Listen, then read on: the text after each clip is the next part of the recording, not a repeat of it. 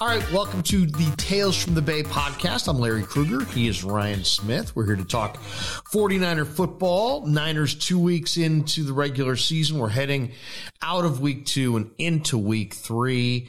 And, you know, this has already been a very dramatic start to the, to the season for the 49ers. They blew a game they should have won in the rain and the muck in Chicago at Soldier Field in week one. But they bounced back in week two with a blowout victory at home over their division rivals, the Seattle Seahawks. It was an incredibly positive day, except for the fact that they lost their starting quarterback, Trey Lance, for the year um, to a crushing uh, multiple bone fracture on a run play, an option run up the middle. And you know, we there's been so much conjecture this week about this play and quarterbacks running and the usage of Trey and second guessing Kyle and Kyle being defensive and um, and just seeing Kyle at the end of the week. I mean, he just looks like he's been through hell. Guy looks like he hasn't slept a day this week.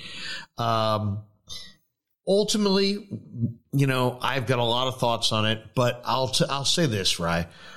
Um, Kyle Shanahan and the Niner coaching staff must not feel that Trey Lance can cut it right now as a passer.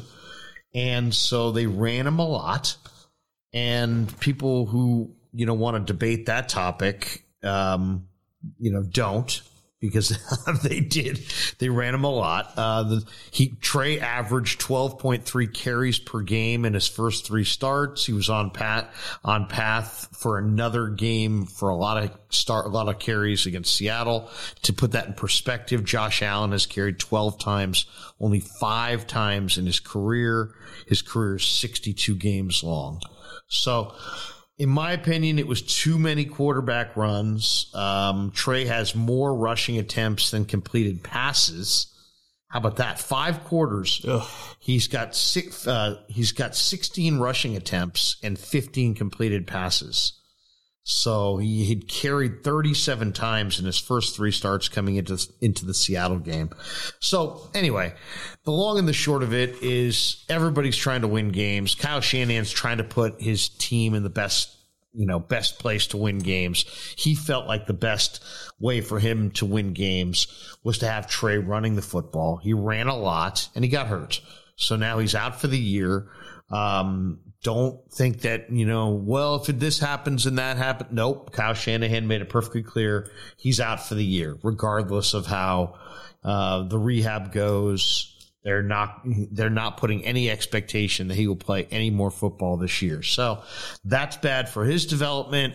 And you would think it's bad for the 49ers, except that their odds actually improved uh, for winning the Super Bowl in Las Vegas after this injury. So that is kind of a statement about how raw people felt collectively Trey Lance was. And I think the general consensus is that it's an upgrade to go to Jimmy Garoppolo. I don't necessarily share that because I thought Garoppolo floated some really bad passes in the second half of this game and threw for like 60 yards in the second half um, and had a number of balls that could have been picked off. We'll see if, um, you know, he still has that kind of good fortune on his side. I don't want to call him lucky, but he, I'm definitely, it's like he's effective and he gets it done and the team has a calm about him, but he clear makes these clear mistakes and it kind of makes you wonder exactly is he did they just upgrade? Did they downgrade? I think it's probably very close at the end of the day. They're going to make mistakes. They're just going to make different mistakes. So ultimately, though, um, I think that the 49ers come out of this heading into the Denver game now with Jimmy Garoppolo as your starting quarterback. Brock Purdy is number two. They worked out a bunch of quarterbacks this week. They arrived on Kurt Benkert. I watched him practice yesterday. Um, interesting, big bodied guy, but just a third quarterback. We'll see how he plays. But there are so many positives outside of. I, to me, there's been so much conjecture and so much filibustering on Shanahan, the quarterback, the injury. You would have thought they lost twenty-seven to seven Yeah. if you listen to the local market. Well, it, it is. It's hilarious that there is. There's like the story around the Niners, and then there's the story around the Niners. Well, the story around the Niners, the first one is Shanahan and the injury and Trey and the usage and Garoppolo and the soap opera. But when you get beyond the soap opera story, there is a dominant defense, a number one rated defense. Nick Bosa at the apex of what almost promises to be a Hall of Fame career. Um, the one, the couple things that really have shown up is that the 49ers have two defensive lines. Now, they got a great number one defensive line. Nick Bosa, Samson Ebukam, who was their best rusher in Chicago in week one. Those are your ends. Javon Kinlaw, who at times can be overpowering and he's enormously strong. And, and the veteran stalwart Arik Armstead. That's their number one line and it's a damn good one. Damn good. But the story with the 49ers is the emergence of their second line. Kevin Givens played three, uh, played six snaps, made three tackles against the run. He looks terrific. Hassan Ridgeway on the interception that went to Tashaun Gipson. Um, that was that was a Hassan Ridgeway bull rush uh, where he bull rushed the guard right into the lap of Geno Smith, and Geno threw a pass. Hufanga tipped it. Gipson picked it off, and and Ridgeway really was the guy who caused that whole thing.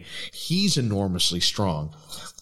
Uh, Drake Jackson is this is the best player Nick Bosa's had opposite him since Dee Ford, uh, the year they went to the Super Bowl, and, and Drake is just beginning to scratch the surface. And then if you looked at how the, the players were graded out this last week, Charles Omenihu had the 16th best um, pass rush rate of any defensive lineman in the entire league. Now, Bosa might have been like third or fourth on that list. But I mean, for Ridgeway to be 16th, he's your second team defensive end. So that's your sec. And then Kerry Hyder's a veteran. We talked to him this week. He's very effective at all times.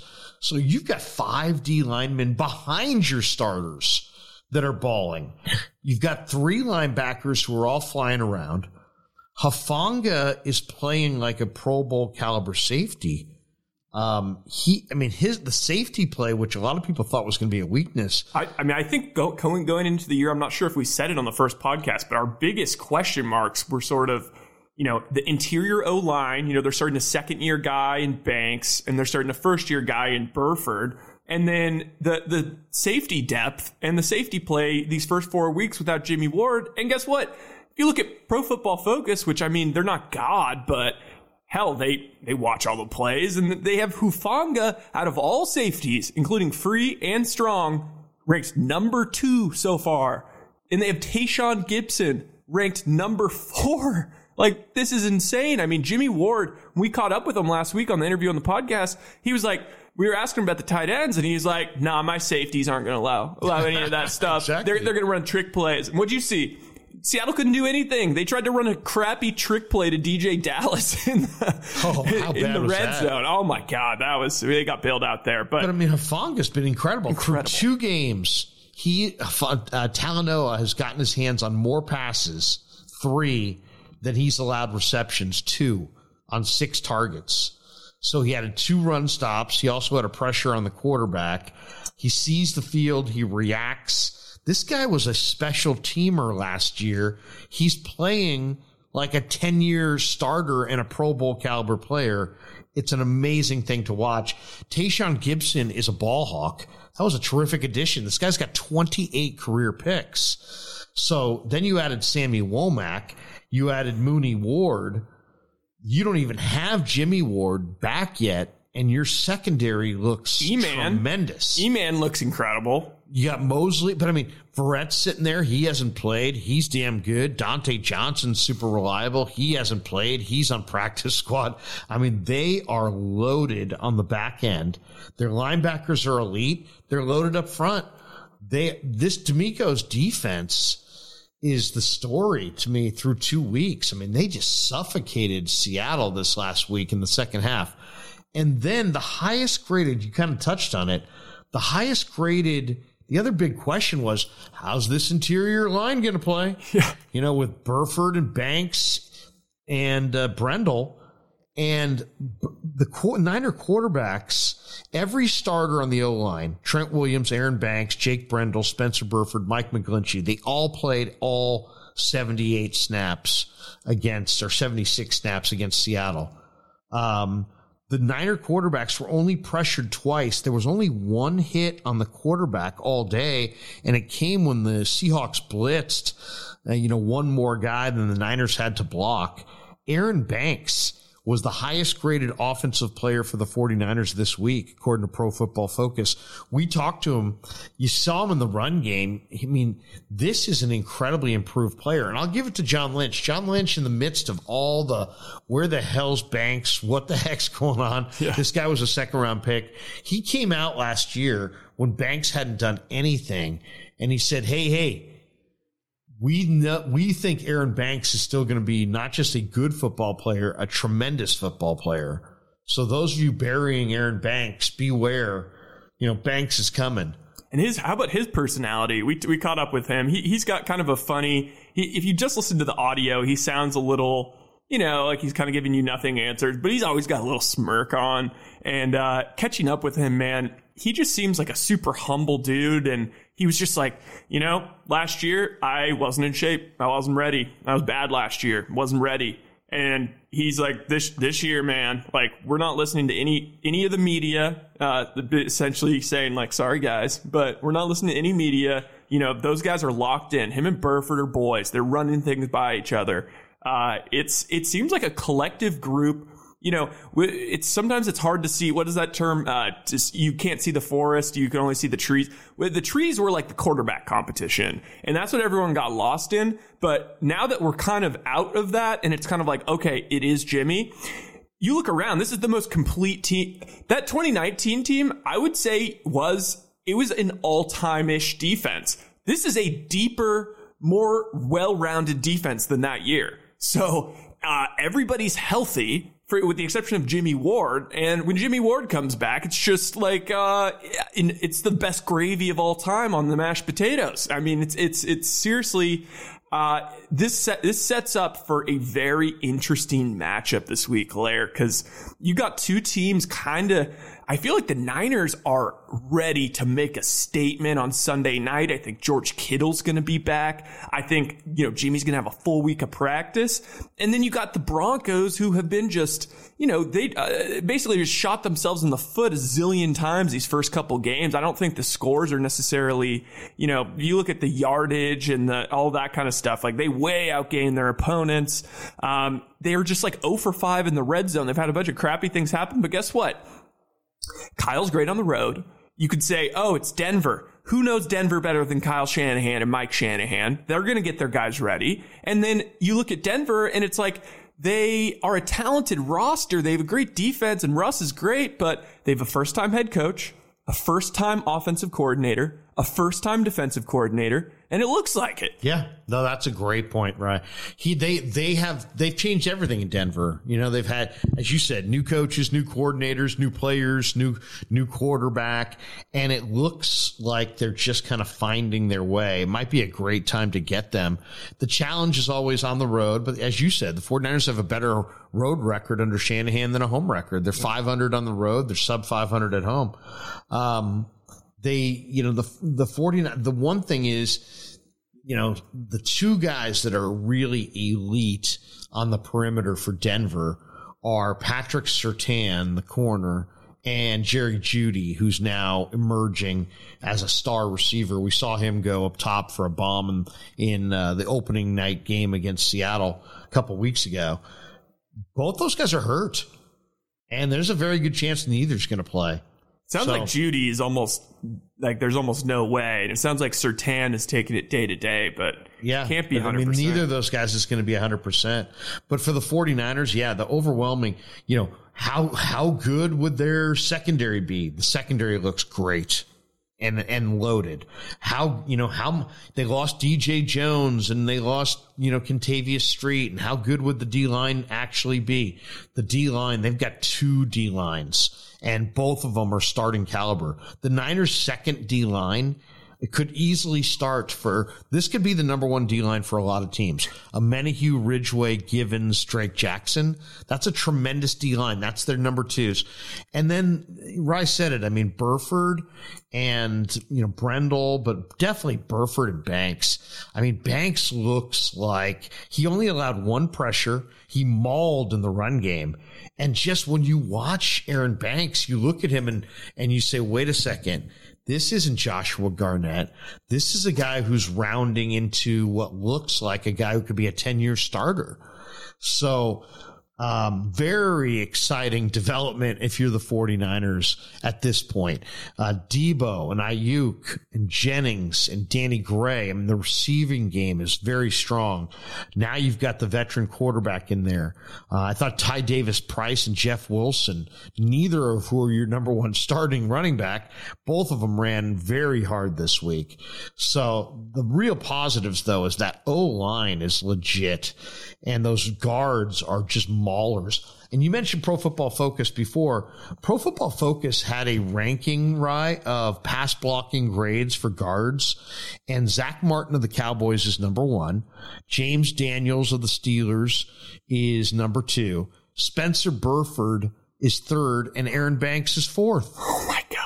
That is insane. So those are the, they're they're the Niners have t- these two baby monster guards in Banks and Burford, and they're you know just games you know a couple games into their career they're already rated as top five pass blocking offensive guards. So obviously those numbers are based on a very little and they got to keep continuing to improve. And if you talk, we did talk to Banks and Burford and you can just tell great prospects. I mean, smart. Um, they can talk about what they need to do to improve. They've got perspective on what they're doing out there. I mean, these guys are, it's exciting. I mean, those are, those are foundation piece players that the 49ers are going to have for the foreseeable future. And the O line and the secondary, the two biggest questions are, don't look like questions right now. No. I think it seriously comes down to at this point, the way the NFC's shaping out. I mean, I think it comes down to if Jimmy can stay healthy and, or at least, you know, only miss one or two games. I mean, I, I wouldn't take any other team against them right now in the NFC. I think that they are the most complete team.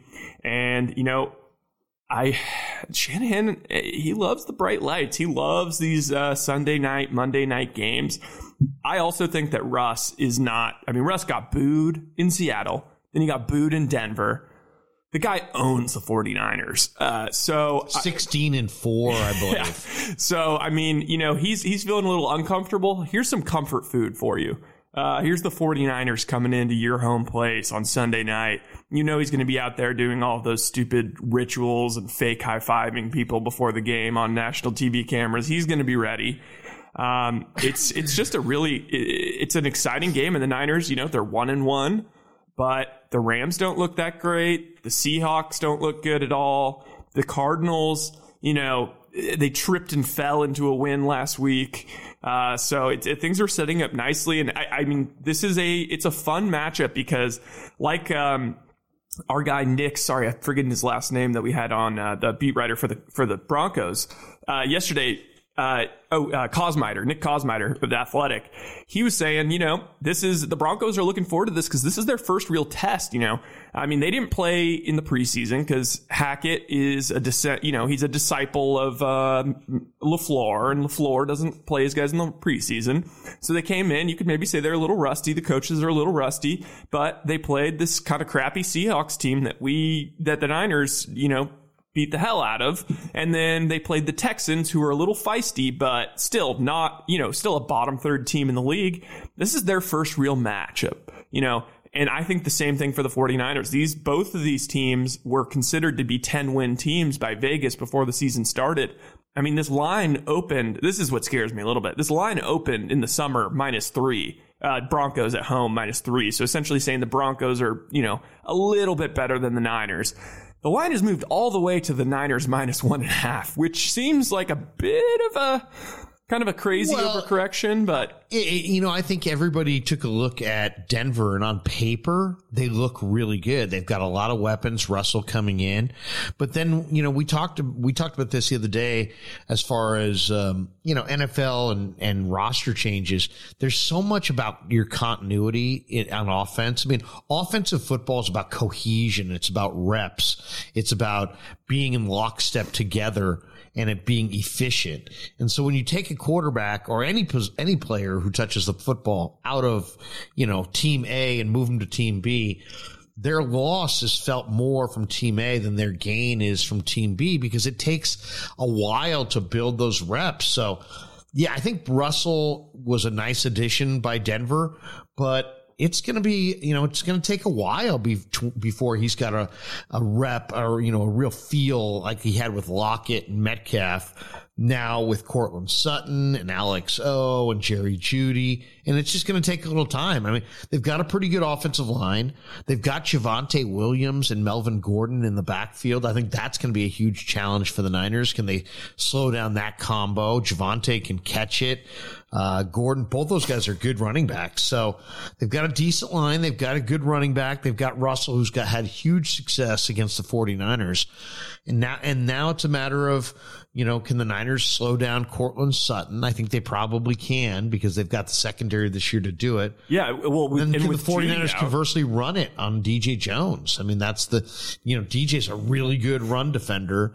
Um, you know, he's going to be fired up for this game too. Yeah. And K'Waun. And he's quick and he plays with leverage. And so can the 49ers maybe run outside away from DJ Jones? I think that's going to be something to look for.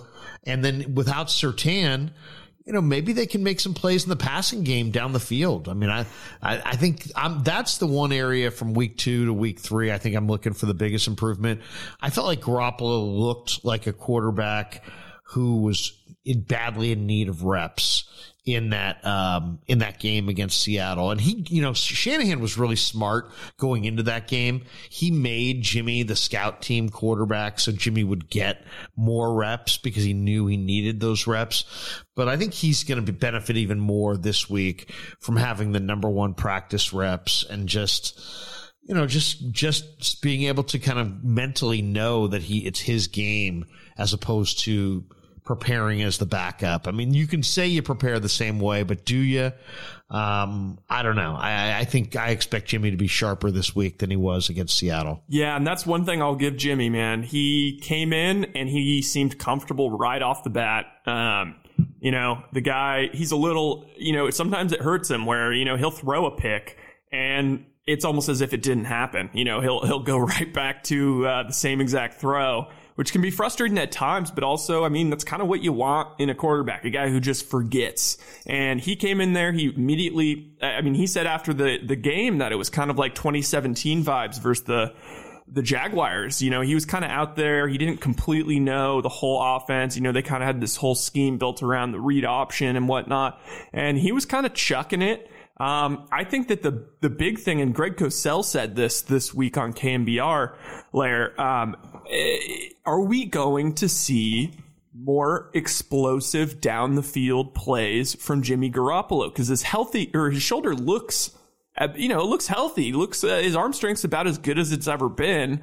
Um, I mean, he took that shot. He took some shots. He took that shot to Aiyuk. that was actually a dime that that Aiyuk dropped, and then on fourth and eight, he chucked it up to the end zone to Danny Gray. And Danny Gray, when we caught up with him, and I think we may play that interview at the end of this podcast you know, he said, man, it put a smile on my face that he, he trusted me, you know, uh, on some bomb on fourth down in the end zone.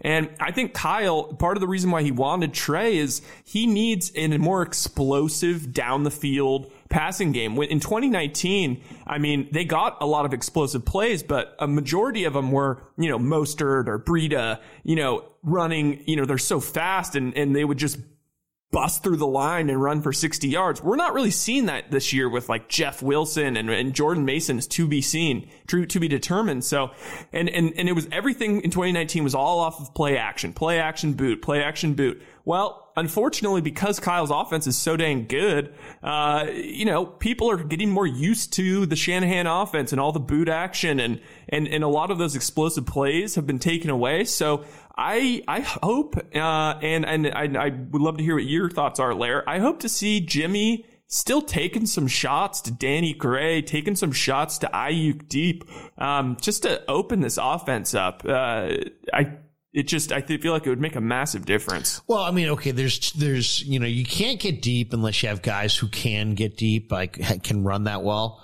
And so the addition of Ray Ray McCloud and Danny Gray give them those those vertical threats. But just because the, you know you got a guy who's sub four three, you don't have to throw the ball 30, 40 yards down the field you know, I think you're going to see big plays, but I think you're going to see big plays the way that Jimmy feels more comfortable completing those big plays, which are, you know, underneath hitches, stuff closer to the line of scrimmage, and then Danny Gray bust one.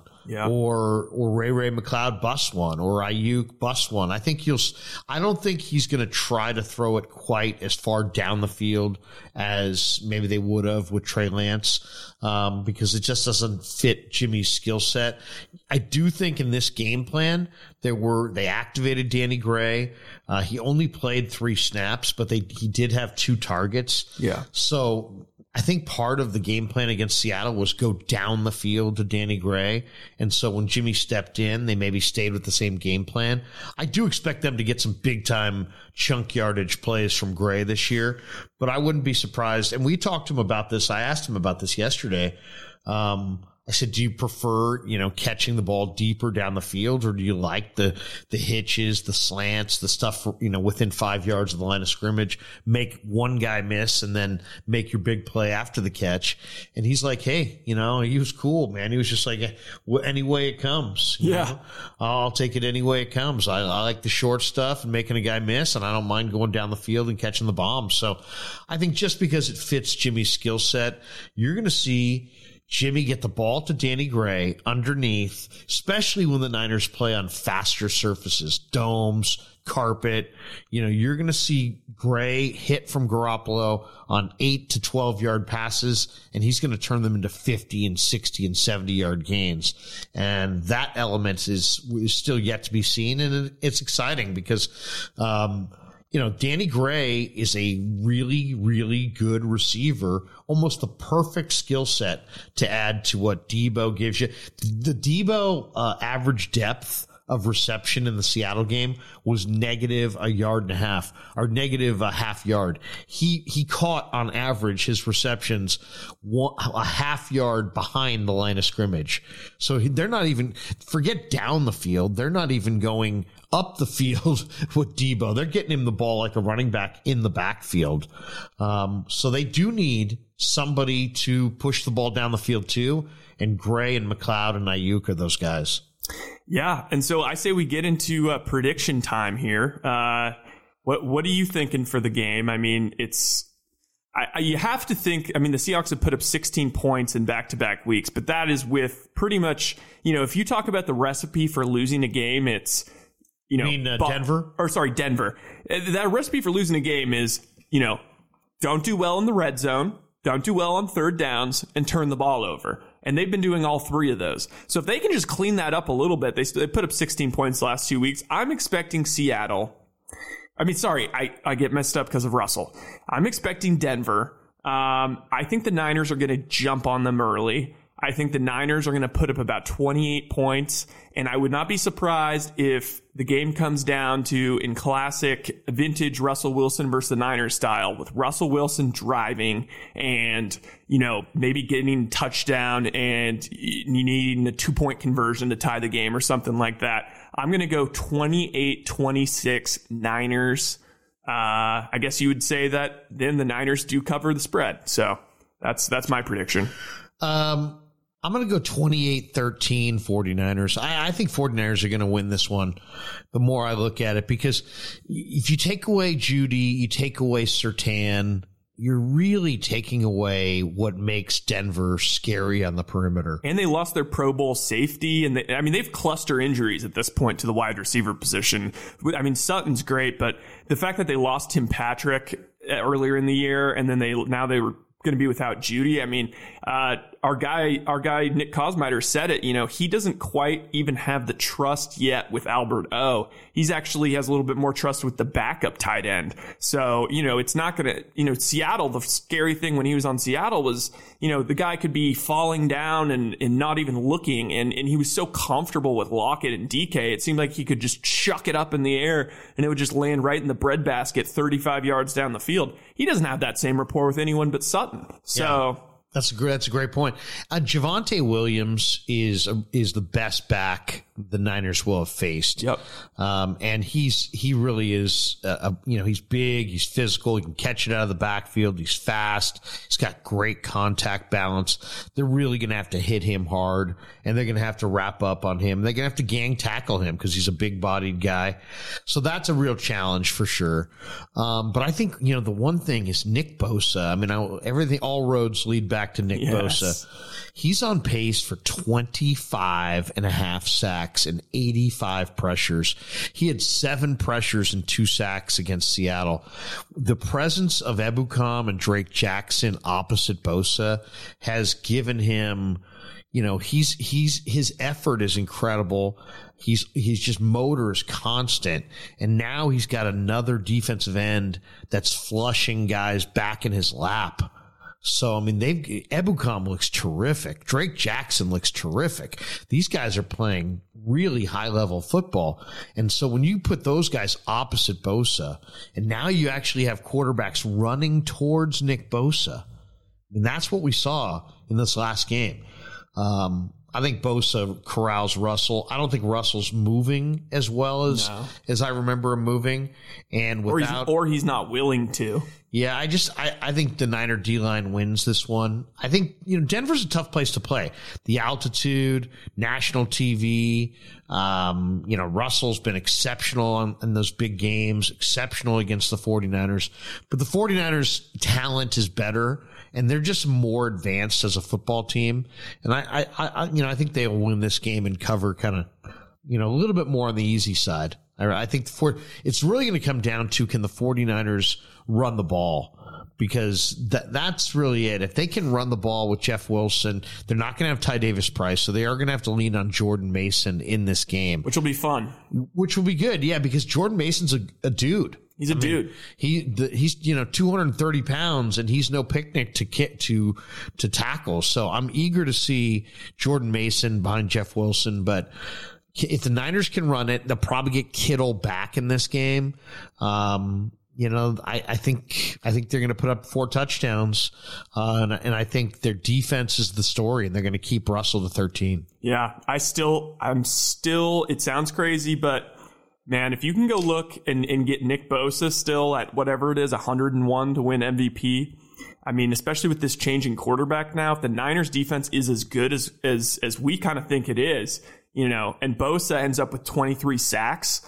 Uh, I mean, it's going to be, he's going to be in that conversation for sure. And I think that the defensive player of the year already, maybe it's too early to say, but with TJ Watt out, I think it's a two man race. It's Nick Bosa versus Micah Parsons. Who can stay healthy? And I think that the Cowboys are going to be much inferior to the to the Niners, so I think that Bosa will get the nod. Yeah. Yeah, no question. Bosa Bosa looks like he is going to have the best year of his career this year. And this Which is makes this is the I'm I'm really eager to see what Drake Jackson becomes in the month ahead because Jackson's got enormous talent and you know he's he's his motor's great, really smart kid.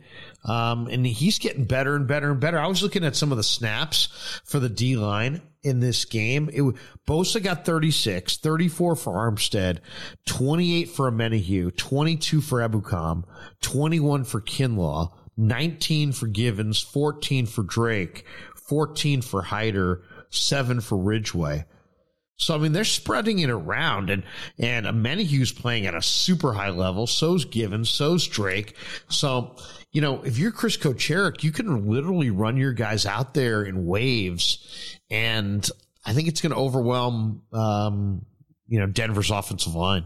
Yeah, I mean, and and guess what? Here's let's predict the narrative a little bit. Um, I know we're wrapping soon, but you know, if the Niners go out and they truly dominate Russell Wilson on national TV, like we're kind of saying they may, the hype train starts. The hype train gets, you know, it's on the tracks. Everyone will have been watching this game. I think a lot of people, you know, especially for Bosa, because if yes. Bosa, if Bosa has the bust out game on national TV, suddenly it's like big bad Nick Bosa, and he could be the he could really improve his defensive player of the year award uh, candidacy with a huge game here. Yeah, you know what actually would be a fun bet if I was like DraftKings or something, no free ads.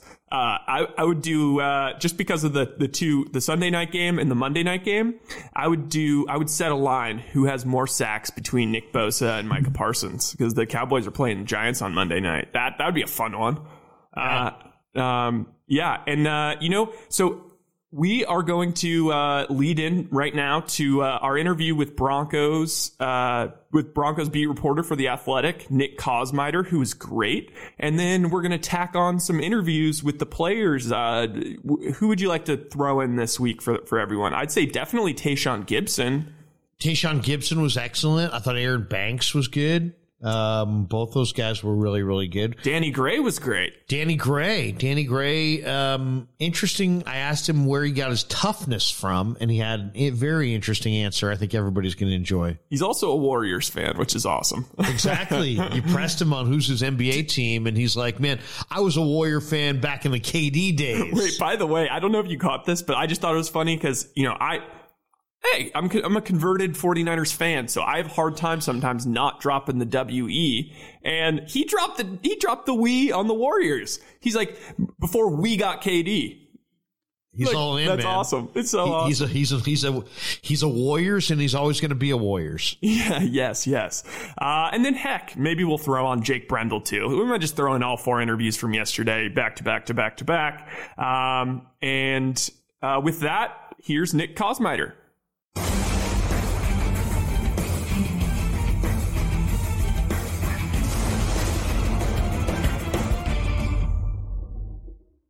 All right, Larry Krueger, Ryan Smith, and Nick Kosmider from The Athletic in uh, Denver, Colorado. 49ers getting ready to take on the Denver Broncos. It is week three in the NFL, and Nick is with us to help us uh, preview the game. It looks like his connection looks like it's a little on the slow side there. So we're off and running. Um, so I'll just have to wait a second here as, as this uh, as this starts to wind here. Hey, Nick. Hey, how's it going? Well, Nick, thank you for joining us. And we wanted to get you on here to talk a little bit about the 49ers and the Broncos. And um, obviously, this is a, a new era for for Bronco football. You get a brand new head coach, uh, brand new quarterback in Russell Wilson. In your opinion, how have the Broncos looked in the first two weeks of the year? Yeah, you know, it, it's funny because there's a tendency here, I think, to measure everything against the past six years, which of course is uh, six years with no playoff appearances, the longest stretch for this team since they've been in the NFL. Um, so I, I think the fact that there has been some, you know, some hiccups, um, you know, from a, from a game management perspective, from a uh, penalty perspective, from a not finishing in the red zone perspective, those things I think have um, stung fans a little bit here in the first two weeks because um, you know, those were kind of the specific things um, that have plagued this team for the last six years that they were hoping um, this new era would help them avoid. But uh, you know, I think when you look at it, all the newness, right? You have you have new head coach, you have a new franchise quarterback, you have a new offensive coordinator, new defensive coordinator, you even have new owners. So I think there was this, um, you know, kind of hope that, that it would all just click together seamlessly. But I think what you're seeing is, is kind of probably the more realistic thing that um, as much as there's talent and they've moved the ball at a more efficient rate than they have recently, um, there's still some kinks that they're very much trying to work out. Well, yeah, I mean the defense, the the D. I, I'd, I'd be curious to hear what your thoughts are on the defense because the defense is, you know, what they've allowed, they've allowed what 16 points and uh or sorry, I, I botched that. What? How much did they allow versus the Texans? Yeah, so it was it was 17 against Seattle and not nine against uh, Houston. So they're at, okay. they're at 26 points total for the year. Um, they haven't given up a touchdown in, in, in six quarters. Uh, so certainly there's a lot to like about the defense. And that was a unit that was going to have a lot more continuity, right? Because Ejiro Evero came over from the, the Rams, uh, was their kind of passing game coordinator there. Uh, he worked under Vic Fangio, who, who was the, you know, the head coach and de facto defensive coordinator here for the last three seasons. Um, I had a lot of the same personnel, added some more uh, talent in this defense, including, um, you know, a couple key pieces from your guys' neck of the woods and uh, DJ Jones and K'Waun Williams. So there, there's a lot of continuity there. So it doesn't. It's, it's less surprising that the, the defense um, ha, has come out of the gates really strong. Now, of course, they've played two teams that'll probably finish toward the bottom in, in most kind of uh, offensive categories in Seattle and Houston. Um, but nonetheless, uh, that unit has looked sharp to start the year. What was the reaction to from Broncos fans on how the head coach uh, used the clock? I mean, it was only like cut two days after week one, and already uh, you had the head coach apologizing for for the way the fin- the way the game ended and how he utilized or didn't utilize his timeouts there. What was the talk in town? How how much of a hot seat is is the head coach on in a very short amount of time? Yeah, you know that that was a that was a situation that for you know um, that first game for it to be you know Russell Wilson going back to Seattle. Um, you know here they are, they get the ball with you know four minutes to go at, at their own twenty. They're you know they're starting to move it. Um, it very much looked like Russell Wilson's moment, right? That he was going to go in there, he was going to lead this last second drive like he had done in that building so many times, but this time for the other team. Um, and you know, when when Nathaniel Hackett decided to kick a 64-yard field goal on fourth and five with um, more than a minute left in the game, all of his timeouts, um, you know, the the the derision for that decision came quickly, and uh, it, it, was one of those things where you know, when you're when, like you said, when you are kind of making amends the very the very next day or expressing regret for this, you know, the the situation. Um, it's going to put you kind of in the crosshairs. And so the fact that that was followed up um, in week two with, with, with similar issues. Not so much, you know, that exact thing, but um, a lot of a lot of plays that were coming in late. They, they got a delay of game on two separate fourth downs because they were taking too long to decide between whether they wanted to kick or go for it. And you know, part of this is is again a guy who is you know 42 years old, has been in the league for a long time, but is, is a head coach for the first time. Uh, you know, we talked to Kyle Shanahan today um, you know, reporters in Denver did. And he said, listen, my first game there in 2017 as head coach, I, I probably went for it about four times and kind of looking back at, at the game afterward, realized I probably shouldn't have gone for most of those. So, um, part of it is just, you know, it comes with the course and, and, the, you know, the media spotlight is a lot more intense now. The fact that it was on the marquee game of the weekend, um, didn't help him at all, but he, he certainly has has vowed to be better, and he's he's going to have to be. They're, they're not going to be able to afford as their schedule gets tougher to make those kind of mistakes. You know what's funny is uh, I, I've seen a lot of people in our live stream, for example, yesterday in the chat. A lot of people saying, "Oh, come on, you know, I don't think they're gonna. I don't think the Broncos are gonna lose because they're not gonna go to zero oh and three." So obviously they're one and one, but there is a kind of weird feeling like they, even though they won the last game, like it was kind of more of the same of the Seattle game, and it was it was almost like they won, but you know, it didn't really leave a good feeling in your mouth. They were booing Russ allegedly. Um, and I, when I went to go look at the numbers, you know, there's two distinct or very distinct uh, stories that that I saw by the numbers, and I'd like to know if you agree. So, I mean, if you look at yards, you know, they're outgaining. You know, combined, they've outgained their two opponents by 300 yards, 200 passing, you know, 35 rushing. Um, that's all great time of possession, they're plus 12 minutes and 24 seconds.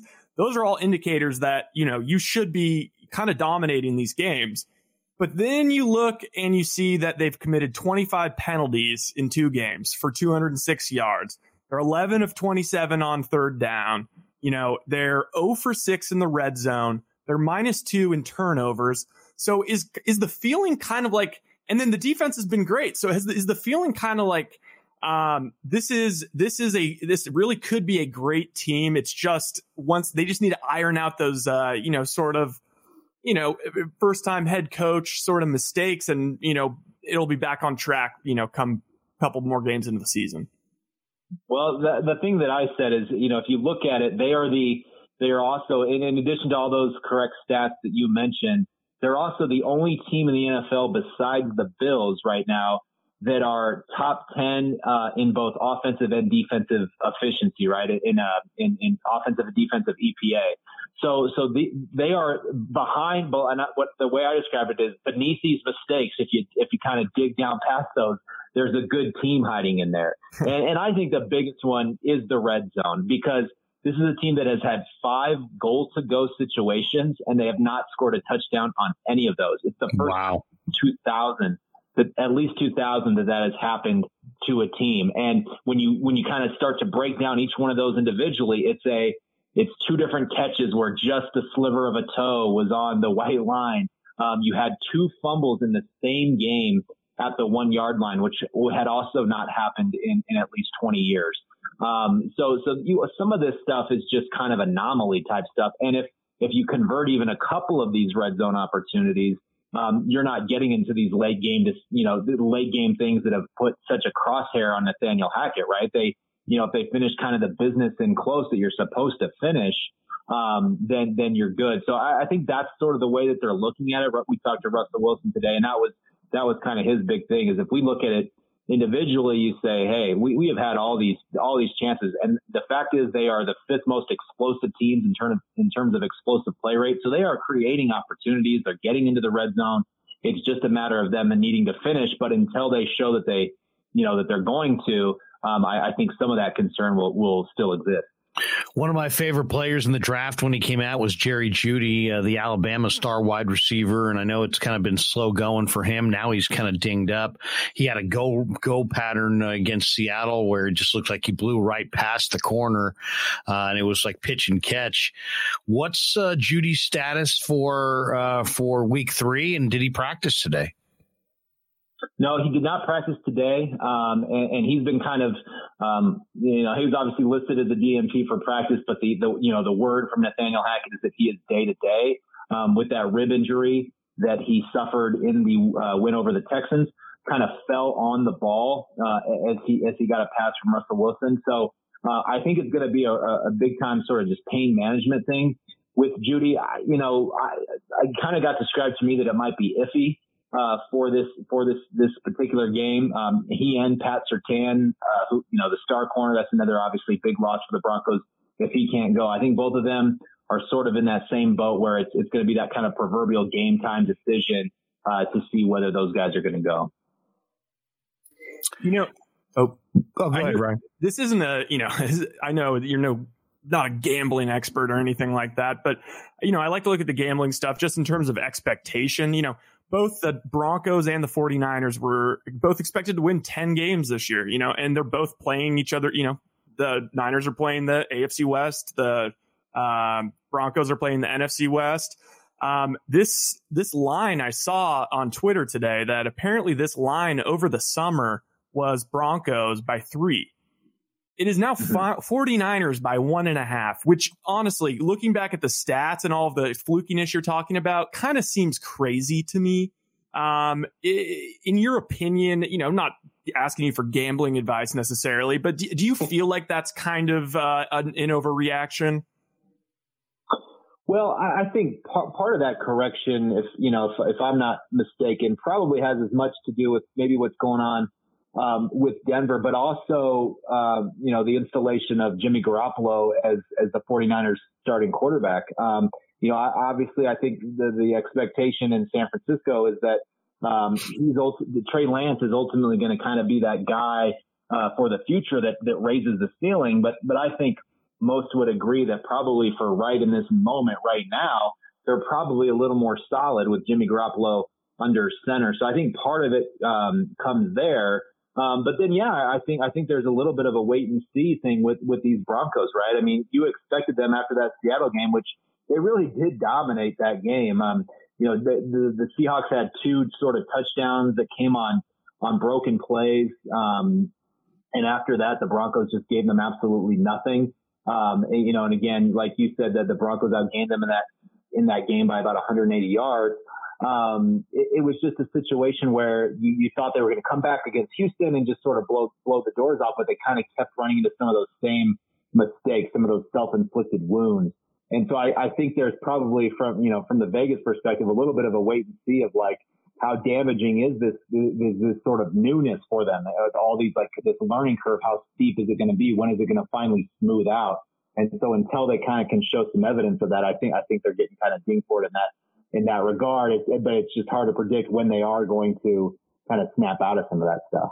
Nick, what is the strength of the uh, the Denver offensive line? I know Bolles was a one, uh, where Risner and Cushenberry were day two picks. The, there's veterans on the on the right side. who's considered the strength of their line? Who's their best O lineman?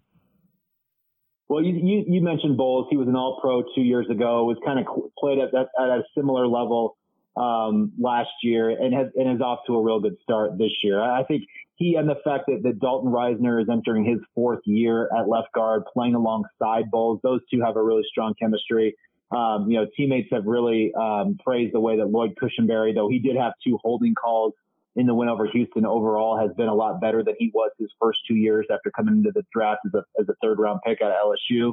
Um, so I, I think that that left side certainly uh, but they, they've gotten the Lions played well. Um, you know, they, they in terms of pressure rate and things like that have been have been have, have done a good job in terms of um, you know yards per carry for running backs before contact, which is typically a pretty good measure of offensive line performance. Um, you know, they've been kind of toward the toward the top ten in the league. Uh, with that through through two weeks, um, and so when you add that to a to a running back in Javonte Williams, who is um, you know uh, gets gets uh, as much yards after carry as just about anybody else in the league. It's, it's why they've they've done a pretty good job on the ground. Not not uh, not 49ers good uh, in terms of the first two weeks of the season, um, but that I think is a strength for them. And, and honestly, they need to lean into that a, a, little bit further. I think they're they're they're doing a lot of trying to kind of figure out everything in the playbook that works, trying to figure out what Russell Wilson does in this offense. But I, but I think they really need to be committed to that ground game because Javonte Williams with the ball in his hand is, is just about the best thing that they've got going right now, besides maybe uh, Courtland Sutton. Uh, as far as the defensive line goes, uh, I mean, you know, uh, us in Niner Town, we all, you know, we all love DJ Jones. DJ Jones, you know, he was unstoppable in that Cowboys playoff game for the Niners, and it's just his issues kind of staying healthy. You know, and uh, I, I, was just wondering what your thoughts are on the Denver defensive line so far. I know Chubb and Gregory have been them, you know, their normal star selves. Um, but as far as the, the, DJ Jones and then the other, what was it, Dr- Dre'Mont Jones? Is that how you pronounce it? Yeah. Yeah, yeah. yeah. Um, Former uh, Buckeye. Yeah. Well, what do you? How are you feeling about the uh, interior D line and just the D line in general? Yeah, well, the, the defensive line in this three-four scheme, kind of going into the year, um, you know, you kind of look at it and say, you know, where's the depth? Because obviously DJ Jones was a huge addition for them. Um, Dre'Mont Jones is, is probably going to be a Pro Bowl type caliber player this year. Had two sacks in the win over Houston. Has just been was dominant throughout the offseason, throughout training camp. Um, he, he's a guy that was, I think, came on strong last year and is, is really going to take a leap this year. And then you add DJ Jones, who uh, you mentioned sort of his playoff run, his, his experience uh, in that regard was something they really wanted. Because one thing that the Broncos, though they were good defensively under Vic Fangio, one thing they really struggled with, um, you know, last year they were kind of on the fringe of the playoff race for a good chunk of the season. They lost a lot of games late because they, you know, they could not stop teams on the ground in the fourth quarter. So, you know, they, they looked at DJ Jones as a real, um, you know, a real addition to that. And, and they've been, they've been really, um, cognizant of kind of, um, you know, sort of measuring his, um, you know, his his uh, his practice time and things like that, even his snap count. Um, you know, they've really had, I think, an eye on like late season, late game type of play from him. Um, he's played he's played really well, but uh, again, hasn't missed really much time due to injury in camp. But I, I do think they're being a little bit safe with him because they have a guy like Mike Purcell behind him, um, who has played a lot of football, a lot of good football as well. So I think the defensive line to this point has actually been um, you know, it, has been a good surprise for the Broncos. They've played really well. Um, of, of, course, there's no test uh, in, for a defensive line like the one they'll face on Sunday night against the Niners in their rushing attack. Yeah, DJ Jones, good guy, tremendous, tremendous person. But man, what a what a force, what an anchor uh, he is against the run. One of the things that jumps off the page when I'm just looking at the profile, the statistical profile of Denver through the first two weeks, uh, Nick, is they forced five fumbles. Now they've only jumped on one of them, but forcing five fumbles in two games de- definitely will make you kind of lean up and take notice. Was that a point of emphasis going into the camp?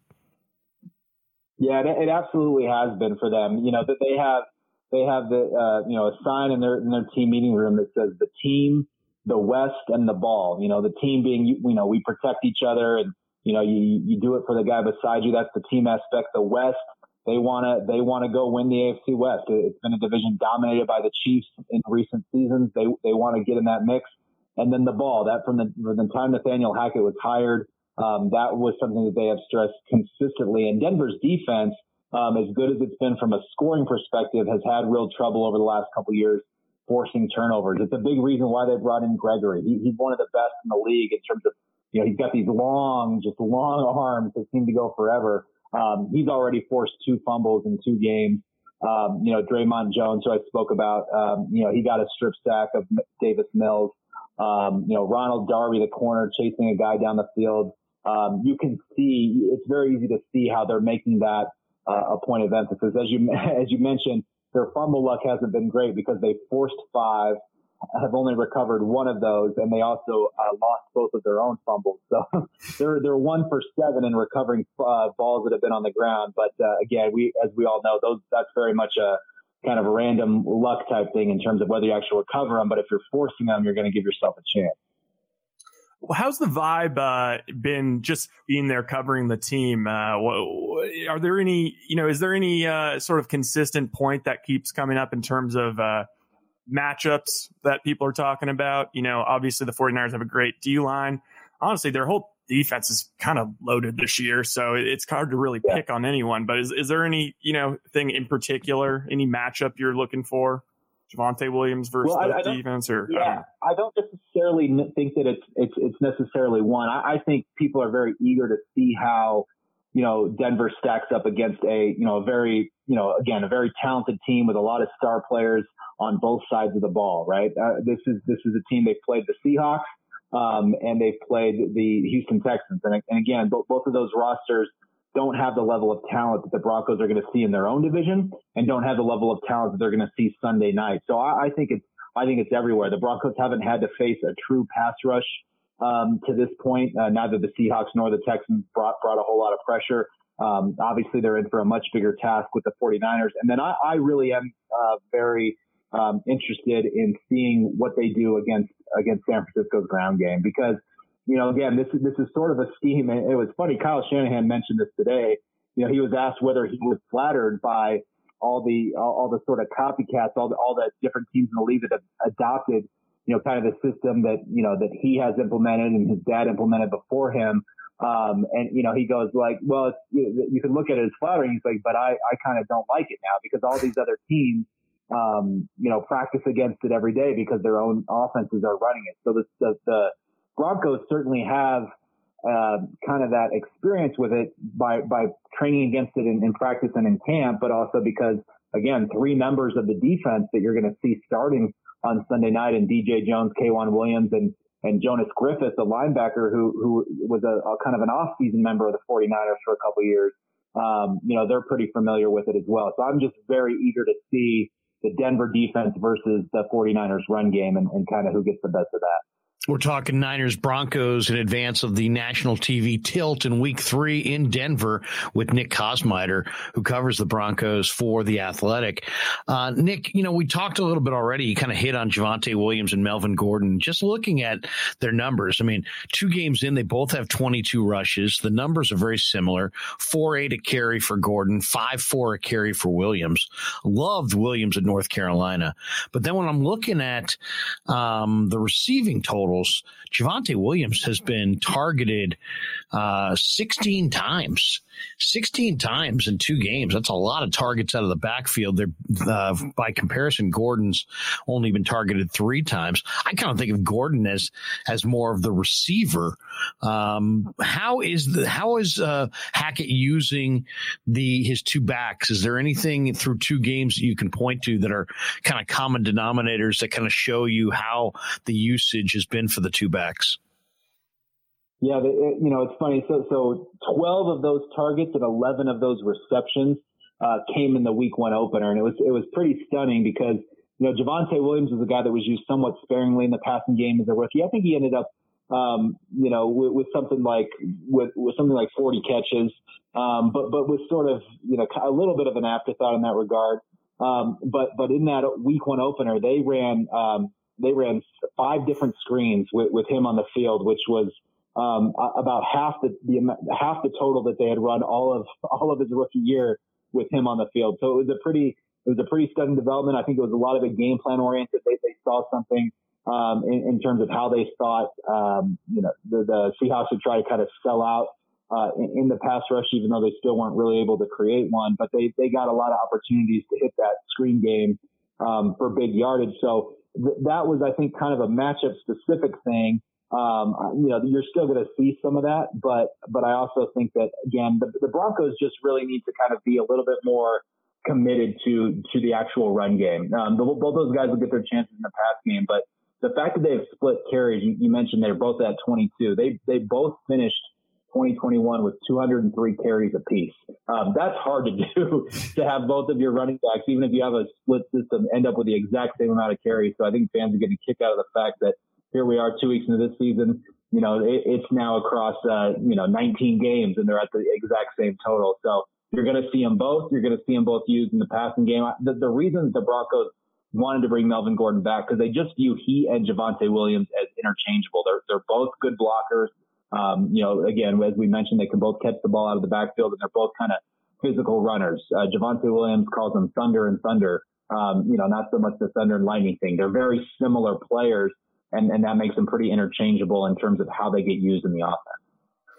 Uh, you know, I know you kind of just answered that this question, but um, are you expecting perhaps some more of those dump offs versus the 49ers? Because honestly, it, it seems like something they struggle with a little bit, especially with these mobile quarterbacks that can kind of break contain and then just you know it's it's a one way to stifle the pass rush is you you just dump it off to to the running back and it's it's super frustrating um and it's, but especially with Jerry Jeudy you know seemingly doubtful at this point uh you know should are we in store for some more of those dump offs or do you think they're going to get more focused on just you know running running the ball? I, I, I think they will. I think you will see some of that. I think they're going to try to use them in different ways. I wouldn't be surprised if they use you know, Montrell Washington is this, uh, you know, he's, he's their punt returner, uh, rookie fifth round pick, um, out of Samford, you know, an FCS school. He, he was kind of a surprise in, in training camp.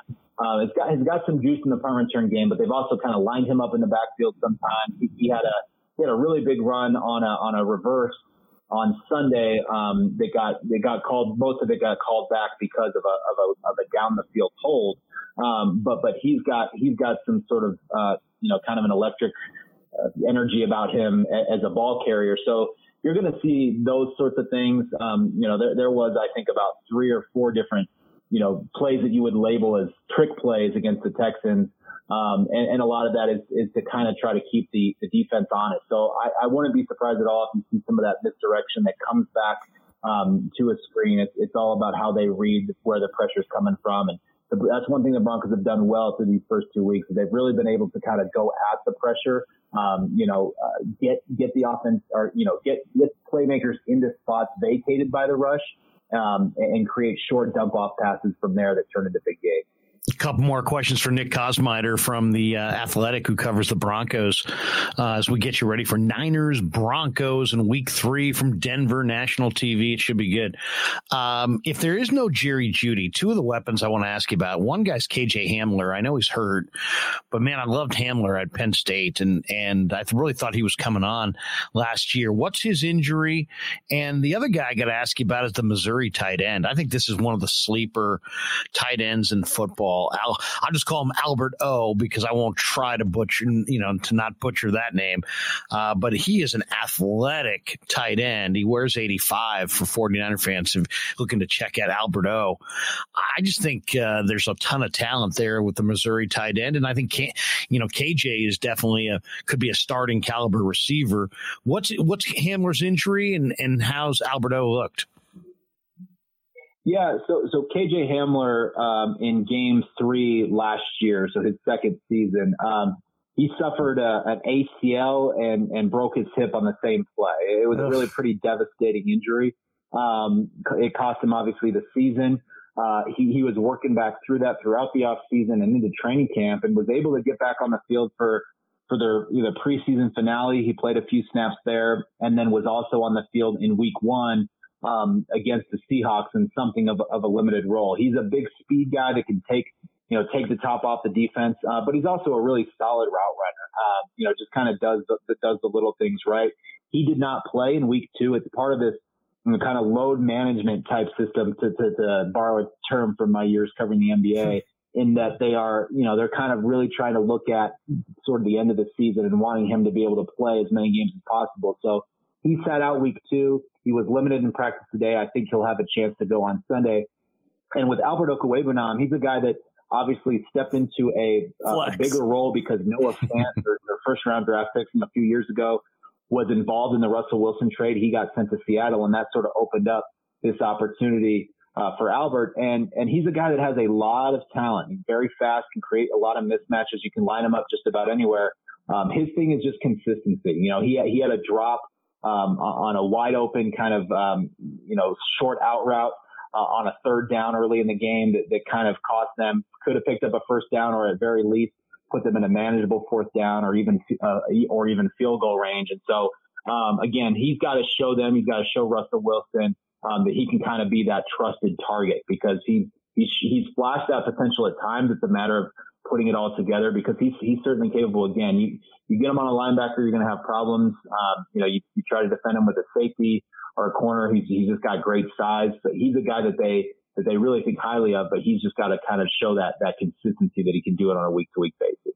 Following up on that question. Uh, do you have any inclination of of who Russ seems to be trusting in the as far as his weapons goes? Um, you know, uh, seeing him in Seattle for so many years, I mean, geez, he, uh, him and with DK and Lockett, it seemed like, you know, he could be not looking, falling down, and like he trusted those guys so much, he would just hum it up in the air and it would somehow drop right in the breadbasket.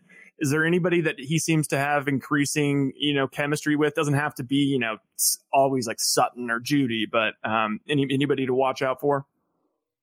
Well, it, it, I'll start with Sutton uh, mm-hmm. because it, it is him. He he has he has crystallized himself as the clear number one target for Russell Wilson. Um, you know, already, already with uh, 194 yards receiving through two games. I think that puts him eighth in the NFL in terms of total receiving yards. Uh, had seven catches for 122 yards and was just, uh, you know, bail, bailed them out uh, on a number of occasions. They had a third and 16 uh, on a scoring drive in the fourth quarter where he catches a 35 yard pass because he, you know, Russell Wilson looked off the safety and, and, and they sort of had this kind of understanding of where, where Courtland was going to cut to the out, outside and, and, find himself in kind of a in, a, in a zone there that, that Russell Wilson could deliver him the ball. Those two have built, um, you know, a really good chemistry. I, I, think early in camp, Russell Wilson sort of um, learned pretty quickly that he could throw the ball just about anywhere. He talked about that again today. He said the catch readiest for Courtland Sutton just kind of blows him away sometimes of where he can go get the ball. Um, and from from kind of more of a sleeper type perspective, uh, and I kind of saw this in training camp and, and predicted this a little bit going into the year. But Eric Saubert, he, he would be kind of listed as the number two tight end, but really for, for all practical purposes right now, he, he's the tight end that Russell Wilson trusts the most. He already has two red zone targets this year, um, including, well, I, I take that back. His, his touchdown was a 20, from the 22 yard line. So it wasn't a red zone target, but, uh, two end zone targets, uh, if you will. He, he went up and, and just made a great catch on a seam route uh, for Denver's only touchdown of the game uh, against the Texans, uh, and, and, also had a had a pass in the end zone in Week One against the Seahawks that um, you know he he was kind of kicking himself over. It was a sliding catch, but probably should have been one that he made. Would have been a 16 yard touchdown, and again probably would have won the game for the Broncos. So he's another guy to look at. Big physical tight end. Use him a ton in the run game. Um, but he's a guy that I think Wilson trusts, um, you know, in a lot of different situations. Last one I have for you, Nick. Um, give me thoughts on two guys. One, I loved uh, Greg Dulcich, who played at uh, UCLA. I thought he was a terrific tight end in the draft. I know he's on the IR. What, what happened to Dulcich? What did you think of him this summer before he went down? And how's K'Waun looking? I mean, I know he's the nickelback. 49ers felt like they needed a better pass coverage player at that spot, but man, K'Waun is a tremendous two way player uh, against the run, against the pass. He's tremendously courageous despite not having the the biggest size out there. Give me your thoughts on those two guys.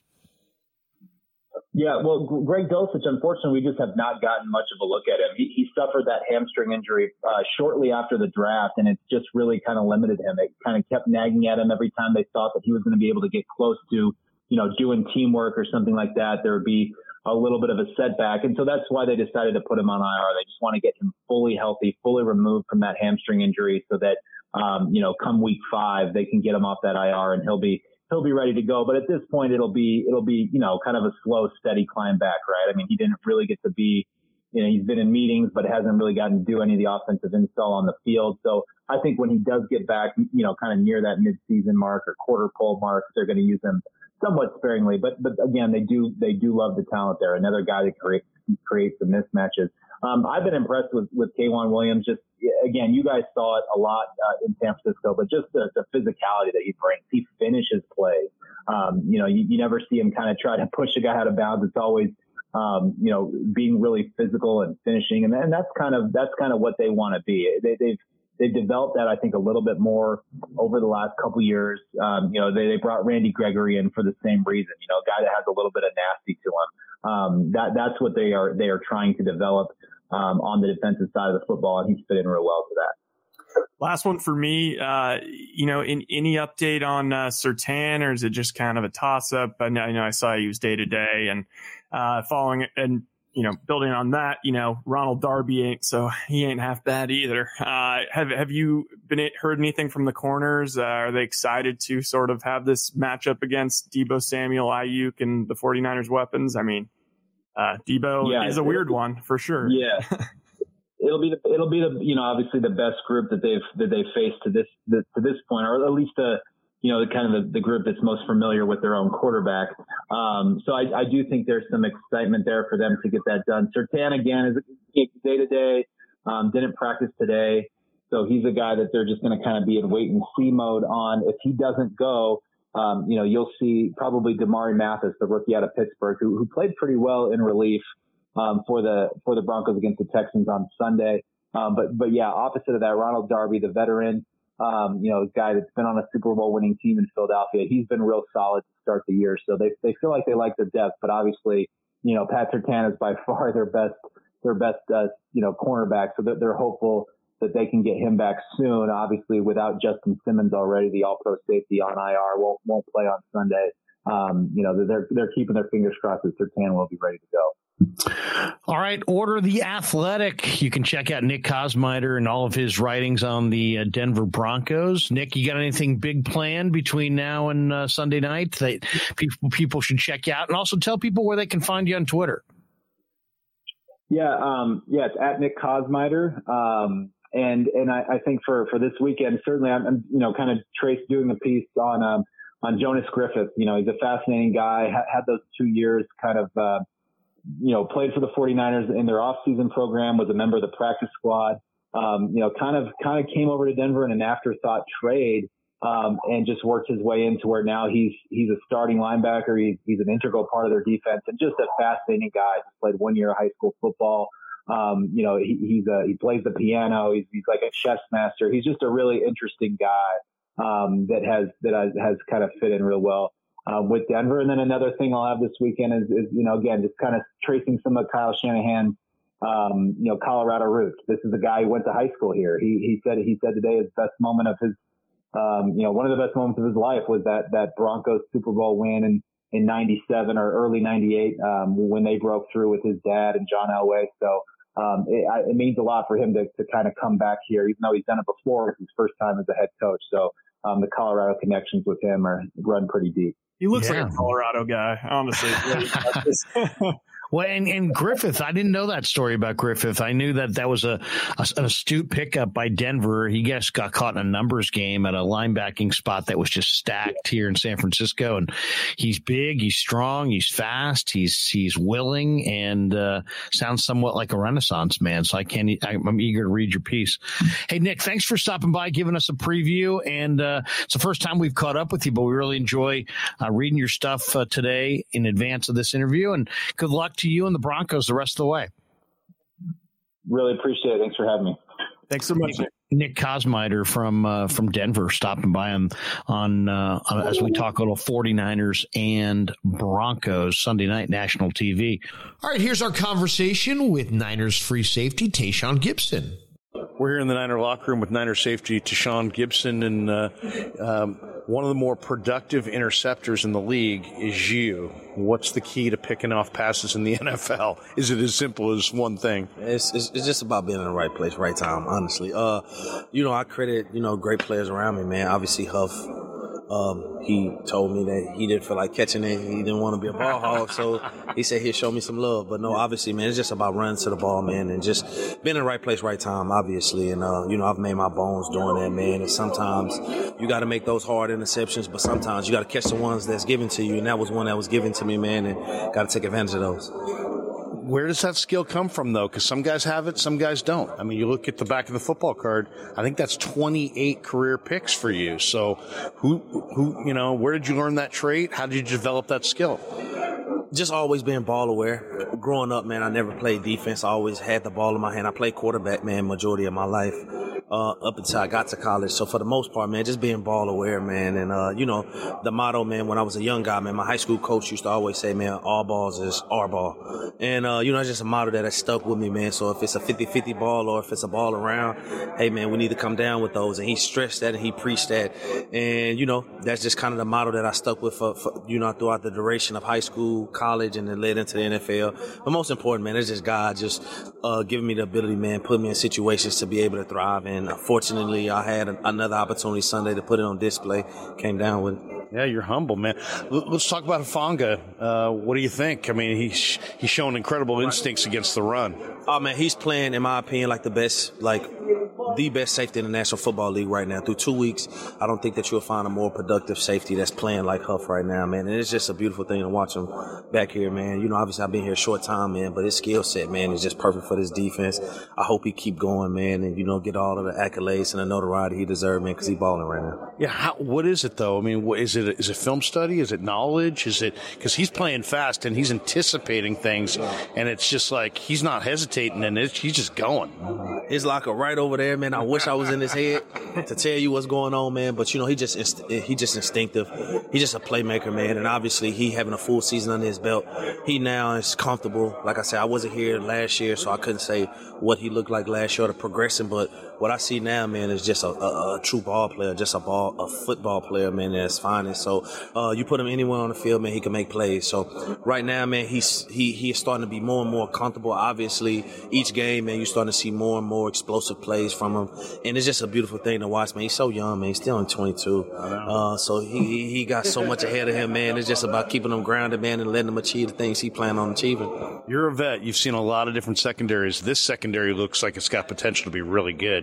What do you think of it so far? You just walked in the door. I mean, this is this is obviously the defense in its in its entirety is is is, is full of dogs, man. But you know, obviously, uh, the secondary man is, is, is have a bunch of good players who don't get that notoriety, man. I think that that E man is, you know, he's a technician, man. He's one of the smarter football players that I've been around. Um, you have Huff, man, who's just young, vibrant, have that energy, man. You got Mooney, man, over there who's just he's gonna do his job, man, and Mooney gonna make plays. So when you have just a bunch of guys that's on one accord doing what they need to do, the plays gonna come. And obviously, it's been showing, man. It's been fun to be out there playing with those guys, man. I'm blessed for this opportunity. How's your relationship with uh, Jimmy Ward right now? I know he's not playing, but man, right. we talked to him uh, last week. He was like my safeties aren't going to get. Like, he, he Yeah. he's like, man, he's Man, Jimmy is my guy, man. Like, you know, I've been knowing Jimmy for quite some time, man. So, you know, me and Jimmy done bounce ideas off each other, even when I was playing in Chicago. So, you know, we got the same agent. So, obviously, man, uh, I've been knowing Jimmy for a minute, man. Good dude, man. Obviously, one of the best safeties in the league. So, you know, even now he'd be at, at practice on the sideline in games and we just pitching stuff off of each other. And he humble, man. He, he he's not just a guy who feel like he know everything, man. He he bounced questions off of me as well. So that's a beautiful part about having a guy like Jimmy, man. And obviously we know what he could do when he on the field and he healthy. So uh, you know, it's just it's just fun, man, being here in this defense for sure. couple last ones for you. Film study. What does Denver look like on film? They got the big tight end Albert O. He's fast. Uh, Jeudy's kind of dinged up. You got Courtland Sutton. What's their receiving core look like to you? Uh, you know, obviously they got playmakers and they got Russell Wilson at quarterback, man. He's at the helm, so that's always anytime you got the quarterback, that's ninety percent of the uh, uh, the battle right there. Uh, he's a top tier quarterback. Obviously, he's still in his prime, and you know they got skills, uh, skill guys on the outside who can just make plays. Honestly, I like their running back, man. I think that the offense, uh, I really like his game. He's he, he's a good football player, old school football player, man. I respect those type of guys, but their skill sets on the outside, man. They got good guys who can make plays. Fourteen, he's definitely a playmaker, man. And obviously, you see he went for over 100 yards. So uh, we're gonna have our hands full, but obviously, man, I'm confident in the guys that we have on the back end to be able to go out there and execute the job. Yeah, last one I got for you. National TV. Is that does that is that just a fan thing? Is that a media thing, or do you guys do you care if it's national TV, or is that like no, doesn't matter? It's another game. Every game at noon, if you ask me. Uh, I don't play enough football now, man, where I'd rather just wake up, man, get rolling, man. So obviously, it's it's you have guys who live for those type of things, and it's always fun playing on national TV, prime time games. That's what we live for, man. As kids, we grew up watching game prime time games. So obviously, guys like those, man. But me, myself, man, I'd rather play at one o'clock. Let's get the thing rolling, man. Let's go. So, um, but it'll be an awesome opportunity for us, man, and this team, man, on the big stage, man. Show what we got. Hey, good luck on Sunday. Appreciate it. Sean Gipson. Yeah, thanks, Sean. All right, the story of week two may have been Aaron Banks, and here is our conversation with the Niners left guard. We're in the Niner locker room with Niners guard Aaron Banks, and how'd you feel? Get, seems, seems like you had a phenomenal game. Looking back at the film. Uh, yeah, I mean, I think it was better than week one, but still a lot of work to do. You know, still a lot of stuff to improve on. Um, so, you know, going into this week trying to be better than I was last week. How much better are you as a player than when you came out of Notre Dame year one a year ago? How, how much improvement in what areas do you think you've improved the most in? Uh, I think I've improved all around. Um, you know, coming out, I mean, I wasn't good enough to get on the field last year, so um, just tried to improve everything and come back better this year. And you know, with the help of the guys in this in our O-line room and CFO and our coaching staff, you know, it's um, you know still a lot of work to do, but definitely an improvement from college. You know, you put Notre Dame plays a big time schedule. So, what would would you say is the big difference between D linemen that you face in college compared to what you're seeing right now in the league? I mean, everybody that's starting on a um, NFL roster, D lineman, was that guy at their school. You know, college you play teams and they might have one guy, but everybody else might not be as good. Um, so, I mean, I think that's the biggest difference. Guys are dudes at this level, so yeah. Seems like your mobility is pretty good. That there was one play where I saw you kind of blew your guy out of the hole. It was a run play, I think for Ty Davis Price. Then you got down the field and threw another block. You probably had to run about ten yards. How much has your speed improved since when you entered the league? Uh, it's improved a lot. You know, that's a testament to um, Dustin um, Perry and Jordan Mazer and the nutrition and strength staff of you know helping improve my strength and agility and speed off the ball. You know, left side, right side. I mean, you played the left side at Notre Dame. Now you're playing the left side. Do you just feel more comfortable on the left side? Absolutely, yeah. I mean, I played it for however many years at Notre Dame, so definitely a little more comfortable on the left side. What's it like having Trent Williams right next to you? I mean, you know you got the best in the biz. You had one play where Trent, you you dropped into pass pro, your guy dropped into coverage. He's going one on one, and you just leveled his guy, the defensive end. Do you remember that play? Uh, yeah. I mean, it's just finding work. You know, if you put a hit on somebody, uh, you know, it might make them tired for the next play, and it might give us an advantage later on in the game. So yeah. Do you take it? Do you and and uh, Jake and Spencer take it personally when people talk over and over and over again? Hey, well, you know, the interior of our O line's solid. We're strong. I mean, it's almost like they're pointing the finger at you guys. Does it add more pressure or more resolve to you to say, you know what, screw that, I'm getting it done. We're getting it done. Nah, we don't give a damn what the media says. We don't care about what people in this building think about us. Hey, you thanks know. a lot, thanks. Yeah, I mean, no, I'm joking. I'm no offense, but like, yeah, like, again, no offense, but like, what matters is the people in this building and the people in our room that you know what they think of us. So Is it hard to block that stuff out, or is it easy to block it out for you? it's easy to block it out, man. I got scrutiny when I was in college. I got scrutiny in high school. I got scrutiny last year, all year. So I mean, it doesn't even matter. You know, people, some people will bring it to, to me, and I'm like, bro, I don't, I don't care. I don't want to see it. It don't matter to me. How, how's your relationship with uh, with Burford? It just seems cool. It's like two young guys starting interior linemen, getting it done. No, I have a great relationship with Burford. You know, we talk a lot. Um, you know, we'll kind of put, put pick things and communicate on certain looks. Hey, this is what I'm thinking on this. What are you thinking? And go back and forth. Because you know, we we both don't have a ton of reps at this level, so seeing what each other are doing and like making tweaks from there on, and you know, asking the older guys too, like Brendel and Mike and Trent and those guys. So Does it make it uh, easier on you or more difficult the fact that you're a local guy and that you got family here in the Bay? And does that mean your phone's ringing and they're watching every game, every snap? Or does, does it make it easier because you got a support system? How's, how's it working for you? Uh, it's a little bit of both, but you know, it's nice to have a, su- a support system here and you know get to be back home. Hey, thanks for the time. Good luck on Sunday. Appreciate it. Thanks, Aaron. Danny Gray only played three snaps in the game against Seattle, but man, this guy has just been, um, he's a revelation as far as what he means to this team.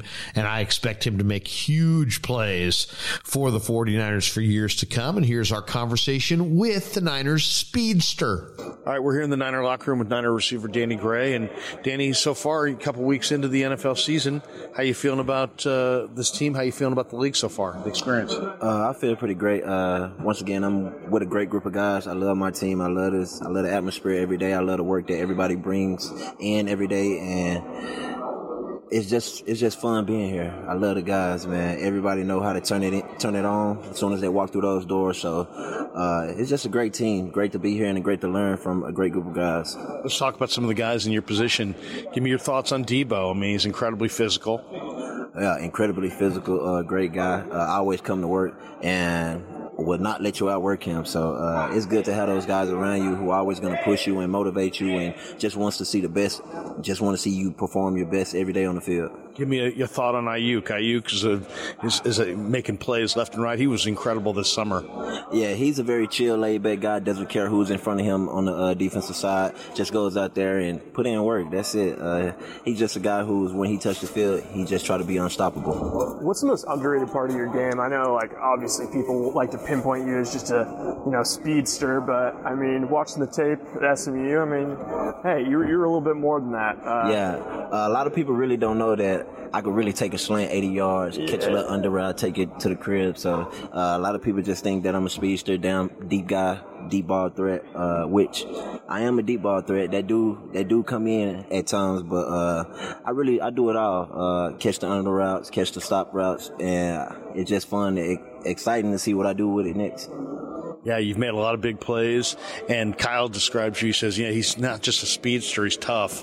Where does that toughness come from? How long have you been playing football? Uh, I've been playing football all my life. Uh, ever since I was five years old, soccer was actually my first sport. I played that for like two months, and then football. I just, I Shout just out, shout out to the UK. yeah, I just fell in love with uh, football. But uh, the toughness, uh, I would say, the toughness really comes from my mom. Uh, she's a hardworking woman, a woman who puts in a lot of work. Always just love the grind. Uh, I seen her, seen that woman work 16 hour shifts, 22 hour shifts, never complain. Come home, get two, three hours of sleep, and right back to work. Never complain, never cried, never did nothing once. Just got up and she just knew what she had to do to support her family, and that's where my toughness come in. At. Very cool, very cool. What do you think of our Bay Area weather? I know you're a, you're a Texas guy, went to SMU. Yeah. How, what do you, how do you feel about this these, the cooler climate here in the Bay? Oh, I love the Bay Area weather. I love the weather out here. In Dallas, you know, it'll probably be like 180.